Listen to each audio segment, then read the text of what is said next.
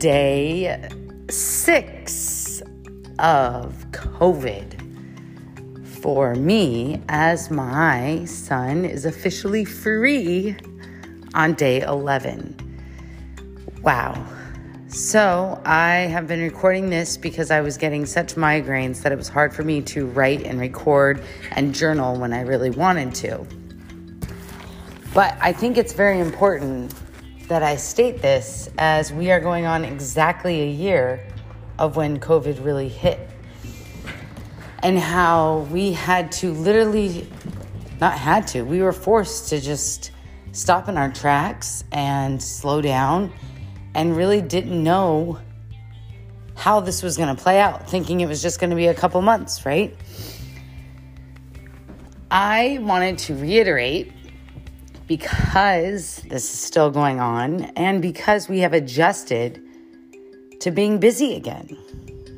And I think this was my calling because I was that person. I was still doing exactly what we were able to do during COVID, and we all got busy again. We were able to do certain sports. Yes, we wore masks. We were able to be with people wearing masks, social distancing. I was able to work with a mask.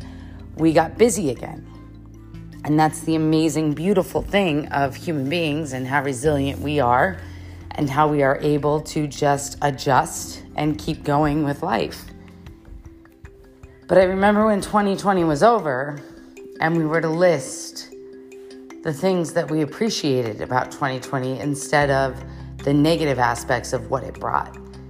And I wanted to reiterate this right now because, again, now that I officially got COVID from my wonderful son, who I knew that would happen, and I'm thankful in a way because now it's out and now I have the antibodies or whatever, and it is what it is. And I'm thankful that I was able to quarantine with him and snuggle with him and just be with him safely as my family stayed away from us. And I can't wait to reunite with my girls and my husband.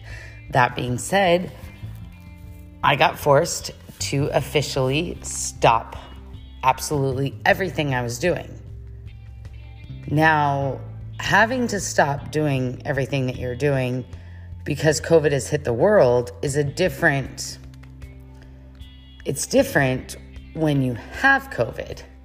But I feel like now that I had COVID, it was a huge reminder. And again, I know I had mild symptoms and I'm very grateful for that. But it was a huge reminder to, again, slow down. Now, I wanted to talk about the positives of 2020, what it brought, and again, just reminding us because now that the vaccinations are coming through, there seems to be a rush of just getting back to a normalcy, which will never be what it used to be. But we are determined now that vaccinations are there, even though numbers are kind of still here, as long as you're not getting it to an extreme I think everything will be okay. But I wanted to just go over a couple things that I was reflecting on as I couldn't watch TV or read a book. And just enjoying my son, even though he was driving me bonkers, screaming in my ear, playing Star Wars lightsabers. We've watched every movie twice. I actually can say that I'm officially a fan and I look forward to going to Disney World or Disneyland and going to the Galaxy Edge and understanding it all now because I have seen it too many times.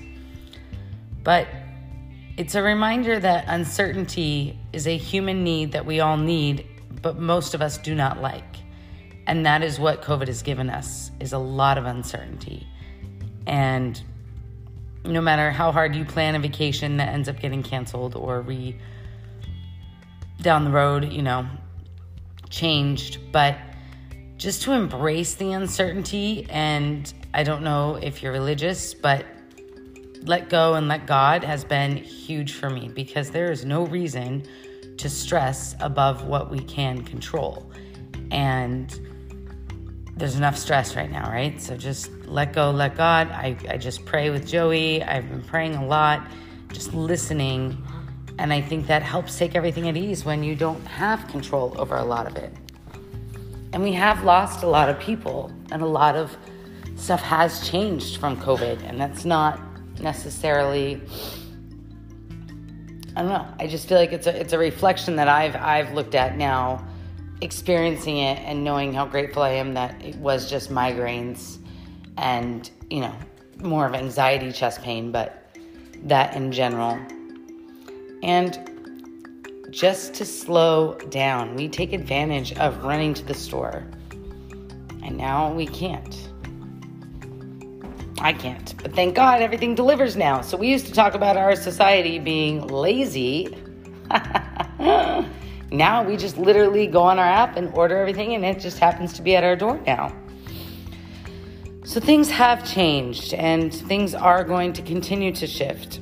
And the most things that I miss now, because we are back in masks, is people smiling. You never know if they're looking at you, if they're staring at you, if they're not looking at you. Do you wave? Do you not wave?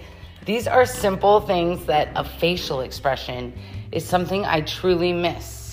Is making eye contact and smiling. And especially seeing Joey in a mask, like that big smile is so infectious. I can't wait for that stuff to eventually go away, but that's not going to be anytime soon. But these are just a couple things I wanted to reflect on and share with you guys as I was forced again to stop completely, not only to take care of my son, but to make sure that I take care of myself as well so that I can be ready for my girls and my hubby to get back to the normal life. But I must say, I'm feeling so much better. It took a turn. My baby's free to go play outside, and just seeing that energy again makes me so happy. And just remember, just live your life to the fullest. You never know. Not only did that stop my tracks, but it stopped our neighborhood, it stopped the school, the classroom. It's amazing how it does trickle, and that is good because that's what makes it stop and keeps us all safe. But one person affects everybody. So you know, wear your masks. I know we learned the hard way. We still don't know where we got it, and I'm not upset about that, but it's just a good reminder to wear your masks and be safe, be kind, be forgiving. We're all in this together still, and it's to be a year.